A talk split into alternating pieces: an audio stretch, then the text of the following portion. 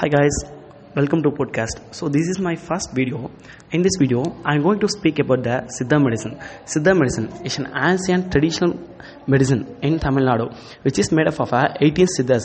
So and all the materials are written in Tamil. So it is also called the Tamil Maruthuvam. In this medicine, we are curing uh, many diseases by using the plant called herbals.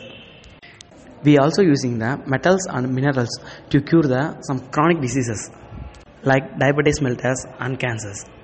The awareness about the Siddha medicine in people is very poor. So I request the peoples to use this Siddha medicine and get a good life. Thank you.